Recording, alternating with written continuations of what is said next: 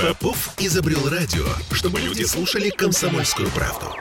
Я слушаю радио КП и тебе рекомендую.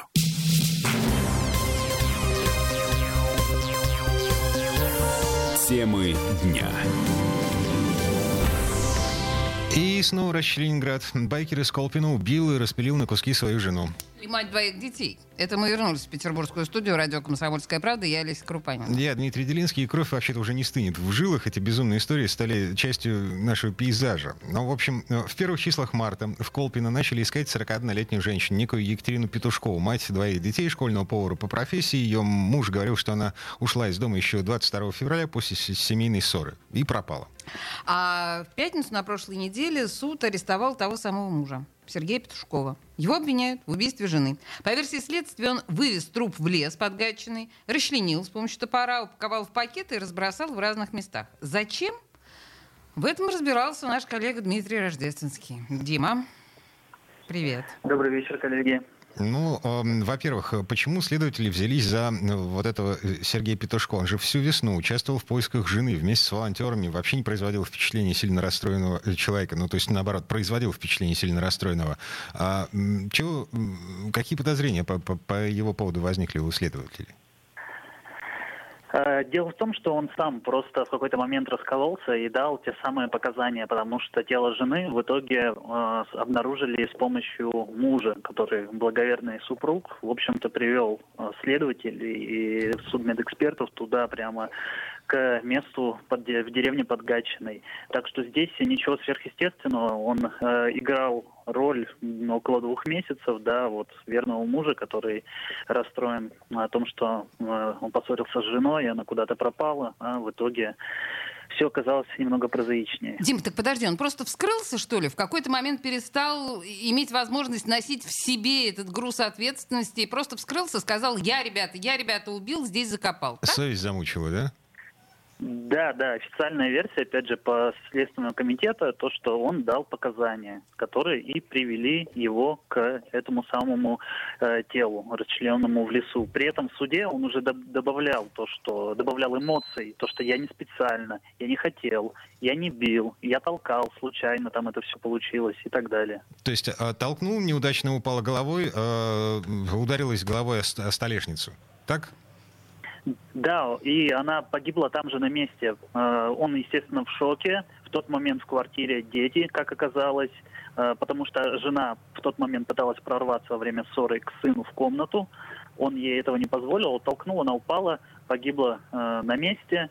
И в итоге он начал думать быстро-быстро, что же делать. На четыре с половиной часа спрятал тело в ванную, никого туда не пускал, и в итоге придумал вывести ее в лес и, собственно, сделал там то, что сделал. И опять же, это все было тот момент, когда дети, то есть, ну, в квартире были, пока труп их матери лежал в ванной. Слушай, а дети, а, они же подростки уже, они уже соображают, нет?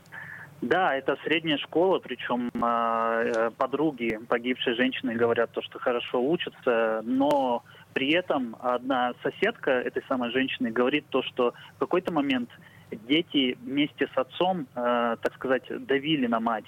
Не то чтобы она их обвиняет, но они подыгрывали ему и врали э, собственной матери в том, что э, отец лечится там дома от болячек, то, что все они ее, ее ждут с вахты, а жена работала на вахте, Э, на Ладожском озере, не было возможности часто домой приезжать. И, собственно, дети, как и муж, скрывали о том, что у отца есть любовница. О. Вот э, это корень преткновения. Ага. То, То есть в этом была суть конфликта непосредственного, да, между мужем и женой? В том числе, наверное, главная причина э, конфликта в том, что жена, вернувшись э, с вахты, э, во-первых, пропали деньги, которые она откладывала в семью, э, привозила, э, их в итоге нет. Она подумала, что ну, муж спустил их, скорее всего, на любовницу, либо на свои какие-то другие утехи. Вторая причина в том, что она долгое время хотела прописаться здесь, в Петербурге, но муж почему-то по какой-то причине этого не позволял, потому что сама женщина с Урала, то есть у нее ни регистрации, ни прописки не было. Вот. Но деньги ну, были. И да, и деньги были. И в итоге ну, вот все вот эти бытовые какие-то вещи вылились в очередную ссору, только в этот раз летальным исходом. Хотя ссоры были и до этого момента. Опять же, говорят подруги, женщины, э, то, что муж уже не раз угрожал именно ее убить. Даже безумно говорил, что хочет убить ее. Угу. Ну, то есть э, квартирный вопрос, э, вопрос денег э, и вопрос с любовницей. В общем, все срослось, сошлось в одном месте 22 февраля этого года. Все равно непонятно, да, да, зачем убивать. Вот я не, не понимаю, все эти вопросы можно было решить без смертоубийства. Вот ей-богу, я вижу решение каждой из этих проблем в отдельности и всех вместе. Невероятная история. Слушай, э, Дим, скажи, пожалуйста, а на, на твой взгляд, вот, ну, чисто психологически, да, я понимаю, что еще экспертиз не было. Этот парень нормальный? Вот он производит впечатление а, психически здорового человека?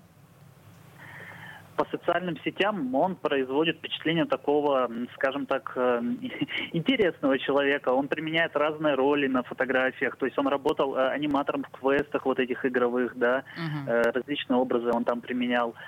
При этом по, по профессиональном плане его коллеги, так сказать, бывшие, да, друзья, они говорят о том, что он абсолютно адекватный, он хороший айтишник, там в электрике разбирается. Но именно как человек, э, вот что-то что не сложилось, не знаю, опять же. В чем причина? Видимо, быт как-то съел его. Любовная лодка разбилась о быт. Угу. Дети. А с кем останутся дети? К сожалению, пока вопрос открытый. Будем добиваться ответа от уполномоченного по правам ребенка э, Анны Митяниной. Э, известно, что у жены, э, которую убили и расчленили, у нее есть мать э, на Урале, но Общались они очень редко, очень мало, и вообще бабушка никак там не принимала участие в воспитании детей. А в, непосредственно в Петербурге у погибшей женщины есть э, только двоюродная сестра в Колпино. Ну, не факт то, что она возьмет детей mm-hmm. к себе. Так что, возможно, подключит сторону того самого мужа. Ну вот это будет поворот. Да ладно, поворот. У него наверняка совершенно адекватная мама, папа. Я думаю, что дети не останутся без присмотра. Угу. С другой стороны, подумай, какая чудовищная травма ляжет на всю жизнь этих детей, что они, в общем, папу поддерживали против мамы. А мама в итоге оказалась не просто убитой, но еще и расчлененной. А при этом это все в сознательном возрасте. Я вообще это ужасно.